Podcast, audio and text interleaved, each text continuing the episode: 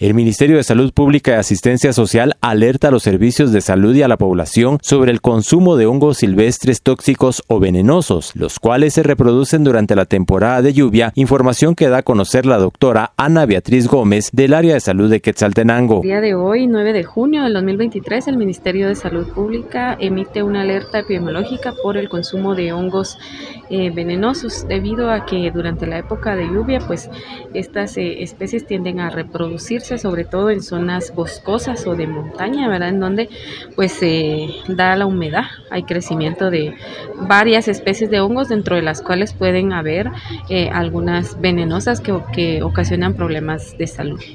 Hasta el momento en que Quetzaltenango no se han reportado casos. No, no hemos tenido ningún reporte de, de, de casos de este tipo. Las recomendaciones principales que se hacen a la población sobre este tema. Bueno, las eh, intoxicaciones por, por, hongos pueden dar diversos síntomas. entre los principales, pues tenemos diarrea, náuseas. Eh, y en algún momento pues ya pueden eh, convertirse en situaciones un poco más complicadas por lo que es necesario acudir a un servicio de salud.